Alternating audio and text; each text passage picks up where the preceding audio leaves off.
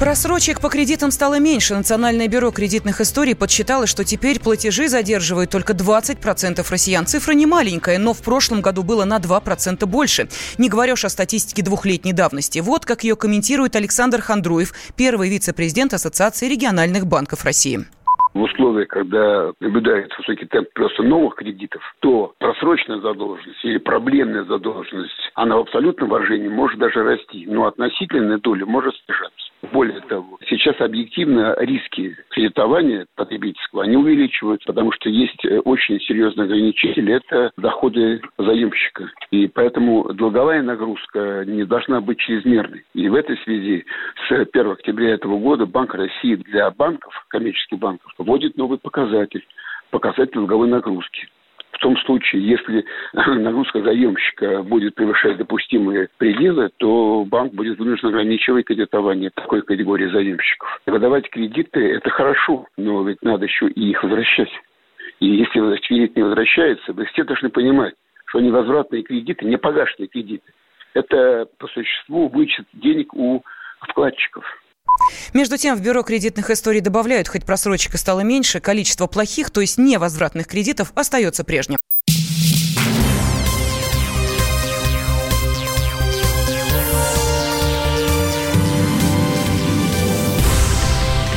Студии Елена Афонина мы продолжаем. Владимир Зеленский призвал Соединенные Штаты ужесточить санкции против России. Новый президент Украины сразу после инаугурации встретился с представителями Конгресса, которые приехали на церемонию. Зеленский подчеркнул, что Америка, цитирую, «мощный партнер в преодолении агрессии России». Конец цитаты.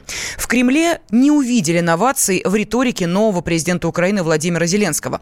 Об этом заявил пресс-секретарь президента России Дмитрий Песков. Пока новаций мы не видим. Это та риторика относительно санкций против России, которая не блещет новизной. Это первое в этой части. В этой части.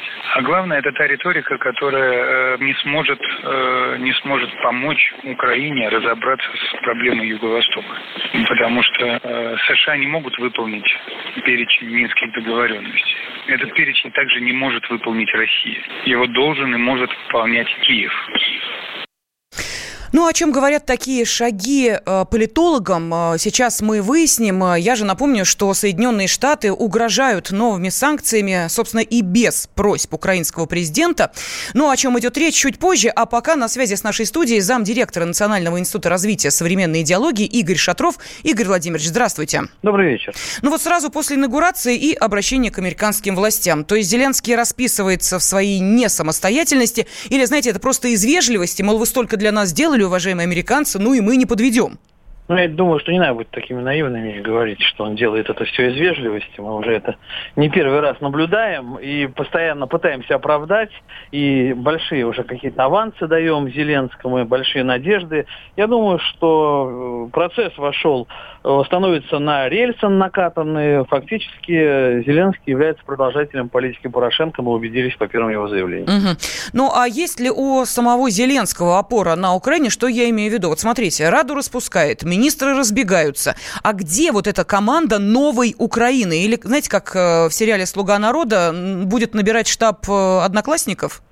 Ну, не знаю, пока это все еще вилами на воде писано. Ведь я вижу, что он и того же э, Полторака, по-моему, не собирается в, первый, э, в первые секунды отправлять в отставку. Да, не зря он, наверное, его вызывал.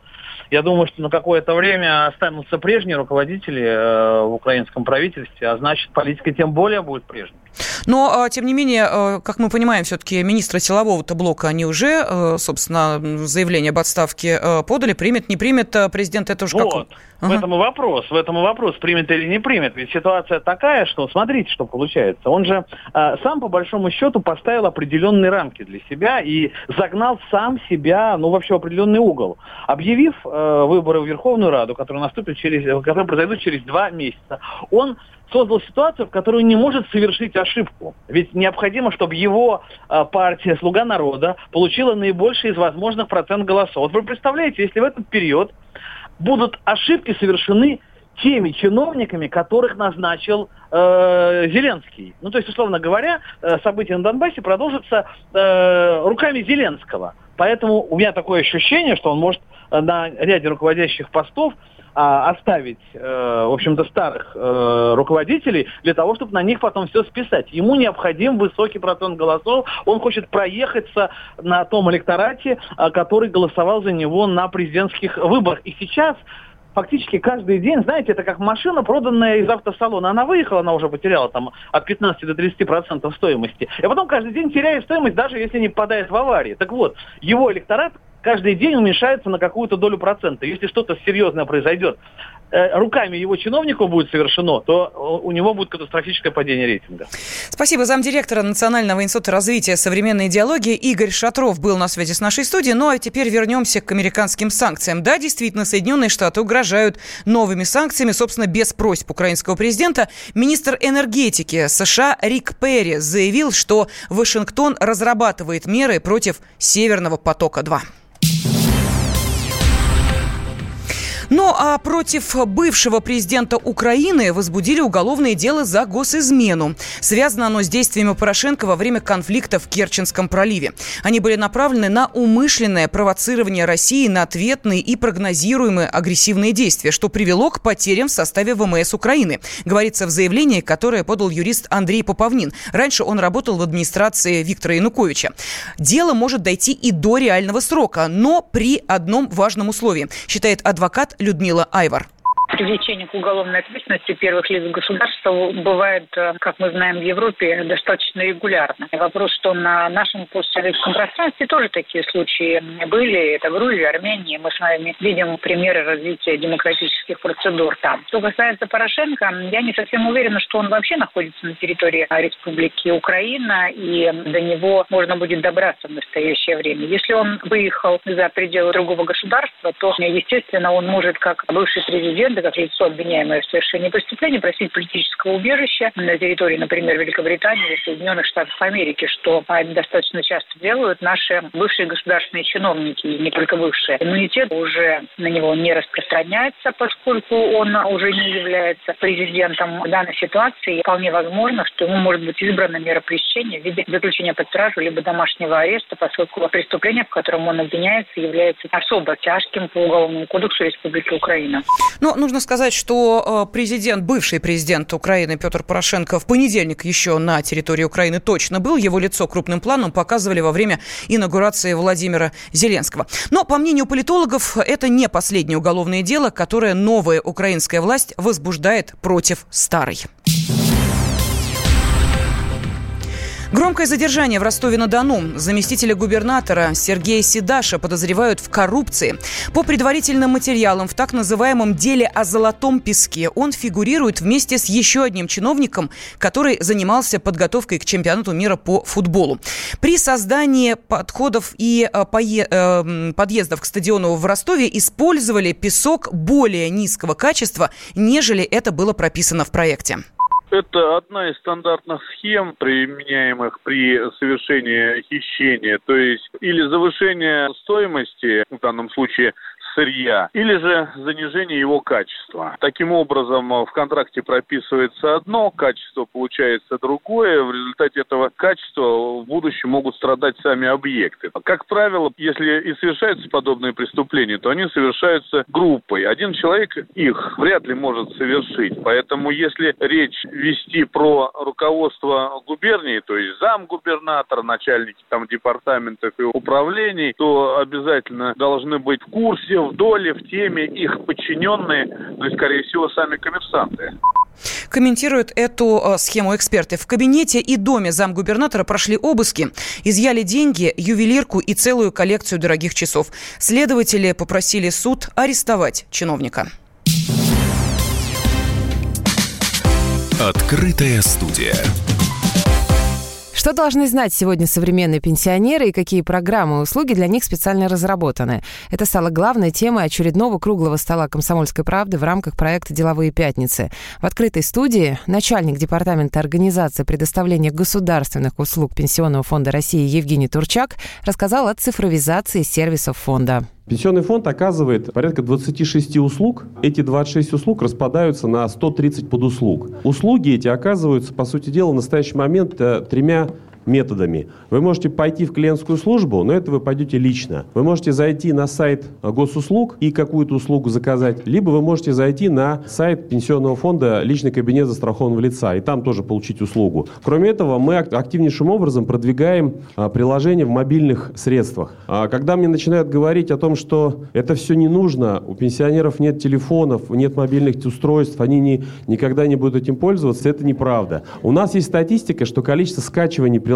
пенсионного фонда составляет порядка 500-600 тысяч в год. При том, что у нас количество пенсионеров каждый год увеличивается на там, 2,5 там, до 3 миллионов, я не говорю, что все эти люди именно пенсионеры скачивают, но большое количество людей именно пенсионного возраста пользуются этими приложениями. В ходе своего выступления Евгений Турчак также рассказал о других электронных услугах фонда и росте числа активных интернет-пользователей среди пенсионеров. Пенсионный фонд ведет активную работу по регистрации граждан на портале госуслуг. Мы начали эту программу, наверное, 5 лет назад. Сначала это было 2 миллиона человек в год, потом 3 миллиона человек в год. В прошлом году было зарегистрировано 5 миллионов человек. То есть пенсионный фонд – это та точка, через которую люди старшего возраста могут начать общение с государством. Что еще хотелось бы сказать по электронным услугам? Когда вы приходите в клиентскую службу, мы на базе клиентских служб пенсионного фонда организовывали, организовываем курсы по повышению компьютерной грамотности. Именно туда могут прийти люди, записаться, и специалисты пенсионного фонда а, на технических средствах пенсионного фонда могут провести курсы и обучить человека. Участники круглого стола «Комсомольской правды» в рамках проекта «Деловые пятницы»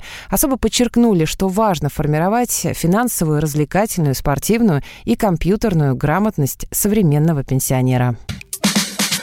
Открытая студия. Всем привет, я Андрей Нуркин. А я Юлия Нуркина. И мы переехали. К счастью, не на другую радиостанцию, просто на другое время. Простыми словами теперь в эфире по понедельникам, вторникам и средам в 9 вечера по московскому времени.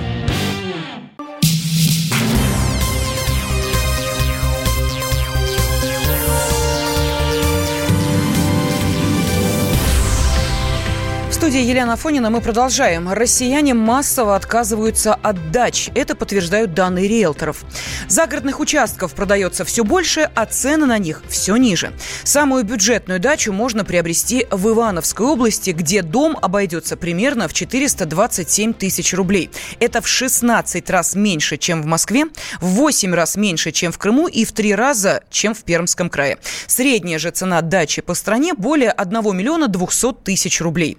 За год дачи подешевели на 8%, а за последние несколько лет еще больше, говорит эксперт рынка недвижимости Александр Саяпин полтора года назад увеличили сильно налог на землю. Соответственно, выросла кадастровая стоимость, увеличился налог. И очень много людей, кто не пользовались этими дачами, в частности, там, пенсионеры, выставили их на продажу. Тем самым несколько обрушили рынок, потому что предложений стало очень много, и цены от 2014 года упали в два раза. Из-за нестабильной экономической ситуации покупать дачи стали людей все меньше и меньше, потому что это ну, не вещь первой необходимости. Дача метров 50-70 квадратных с участком 6 соток на расстоянии там, до 45 километров от МКАД в хорошем месте раньше стоило миллиона полтора, то сейчас можно найти тысяч за 900. Есть некоторые предложения по земле, когда земельный участок стоил там 4 миллиона, а сейчас и за миллион восемьсот не продается. Сами дачники подтверждают, содержать участок за городом дорого. Такого мнения придерживается ведущий программы «Моя дача» на радиостанции «Комсомольская правда» Андрей Туманов. На даче ты за все платишь в три дорога. Многое за что не платит там сельский житель, там, за прочистку там, дороги к своему домику. Он же не платит. Власть теоретически должна это сделать. А на даче ты должен за это платить. Намного дороже содержание дачи, чем содержание домика просто в деревне. Если вы там пенсионер, живете постоянно на, на даче весь теплый период, это может быть как-то быть выгодным. А если наездами, представьте, вы на одну дорогу только там потратите на дачу иногда больше, чем там вырастите продукции. Ну, то есть вот с точки зрения экономической тоже не совсем выгодно. Программу Андрея Туманова «Моя дача» можете слушать по субботам после 10 утра по московскому времени. А я добавлю, что сегодня правительство одобрило продление дачной амнистии. Предполагается, что до 1 марта 2020 года можно будет спокойно зарегистрировать все строения на участке в упрощенном порядке. Госдума же сегодня предложила еще отложить конец дачной амнистии до 2022 года. Названы самые бюджетные направления для летнего отдыха. Сайт для поиска авиабилетов показал свою статистику. Слетать за рубеж стало почти на 4% дешевле, а вот по России наоборот, дороже. Но, несмотря на это, даже внутри страны есть выгодные предложения. Например, недорого стоят билеты в Геленджик и Калининград, а из заграничных направлений Вена, Амстердам и Будапешт. Но это все про билеты. На самом деле э, нам нужен еще и отдых, а для его э, реализации нужна конкретная сумма. Наталья Осипова, исполнительный директор Альянса туристических агентств, рассказывает, где эта сумма будет минимальной.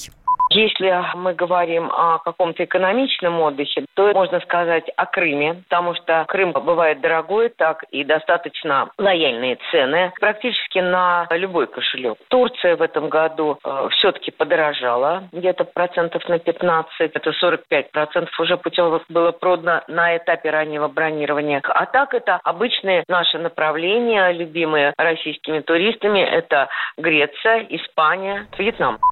Кстати, в Ассоциации туроператоров э, России вычислили самые популярные у наших туристов страны. Но тут неожиданности не будет. Чаще всего в этом году россияне летали в Таиланд, Турцию и Германию. Ну вот теперь вы знаете, куда можно недорого слетать, а вот как найти те самые выгодные билеты, расскажет моя коллега Ольга Медведева.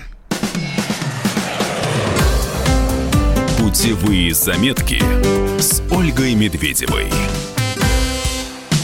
До летних каникул всего ничего. Самый актуальный вопрос для будущих отпускников – как найти сравнительно недорогие билеты на самолет, чтобы весь бюджет поездки не ушел на дорогу к морю. Мы выбрали несколько способов, которые вам в этом помогут. Сравните билеты на сайтах-агрегаторах. Они удобны тем, что вы можете отсортировать варианты по цене, датам, времени прилета и вылета. Вы выбираете прямой рейс или со стыковкой. Причем можете выбрать длительную стыковку и посмотреть еще один город по ходу своего путешествия. Часто билеты на агрегаторах дешевле, чем на сайтах авиакомпаний. Стыковочные рейсы бывают дешевле прямых, иногда на 30, а то и 50 процентов. На дальние направления часто остаются пустые места. А когда маршрут состоит из двух коротких полетов – больше шансов найти желающих. Получается, для авиакомпании таким образом рисков меньше. Билет, в стоимость которого входит только ручная кладь, дешевле. Узнайте, есть ли на вашем рейсе варианты без багажа.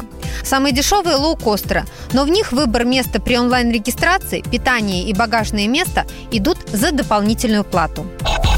Лето, конечно, не сезон скидок на авиабилеты, но шанс попасть на распродажу все же есть. Чтобы не пропустить скидку, подпишитесь на рассылку новостей на сайтах перевозчиков. Узнать о продаже первым важно. На каждый рейс выделяют лишь несколько скидочных мест. Кто успел, тот и купил. Проверьте цены на все подходящие для вас даты. Они реально могут отличаться. Во-первых, не все рейсы ежедневные. И когда вы ищете билеты строго на одну дату, запросто можете упустить выгодный вариант. Во-вторых, цена зависит от спроса. На выходные он больше, а по вторникам, средам и четвергам обычно летать дешевле. Регулярные рейсы не особо дороже чартерных, зато комфортнее и пунктуальнее. Но бывает, что прямых регулярных рейсов на курорт просто нет. Чартер выгоден, если берете билеты в последний момент – Регулярные рейсы дорожают ближе к дате вылета, а вот турфирмы вполне могут распродавать оставшиеся места. Еще больше интересных маршрутов вы найдете в проекте «Отдых в России» на сайте kp.ru. Путевые заметки с Ольгой Медведевой.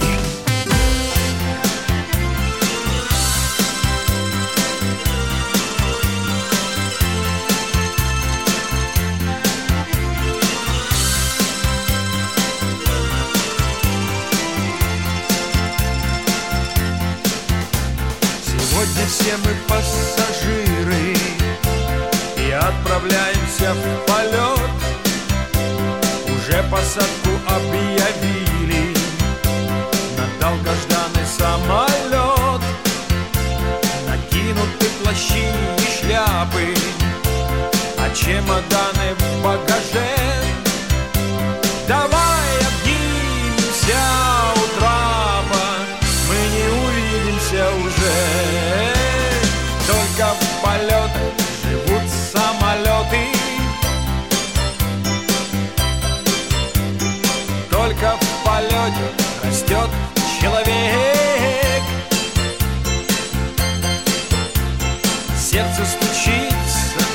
загнанной птицей Перегоняя отпущенный век. Соленый ветер океана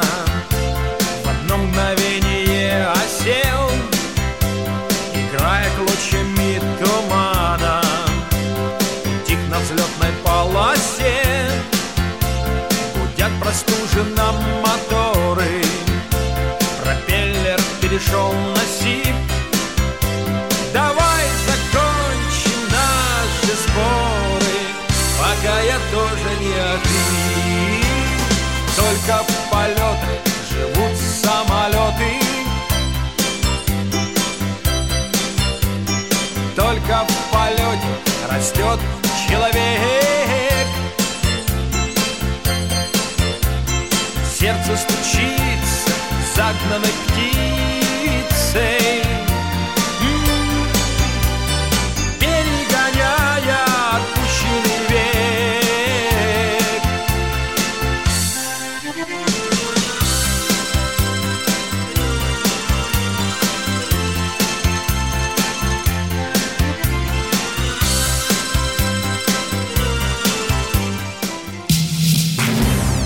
Темы дня.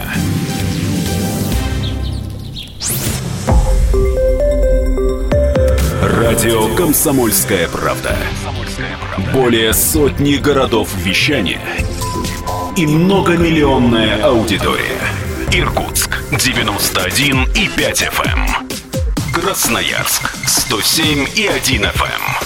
Вологда 99 и 2 FM. Москва 97 и 2 FM. Слушаем всей страной.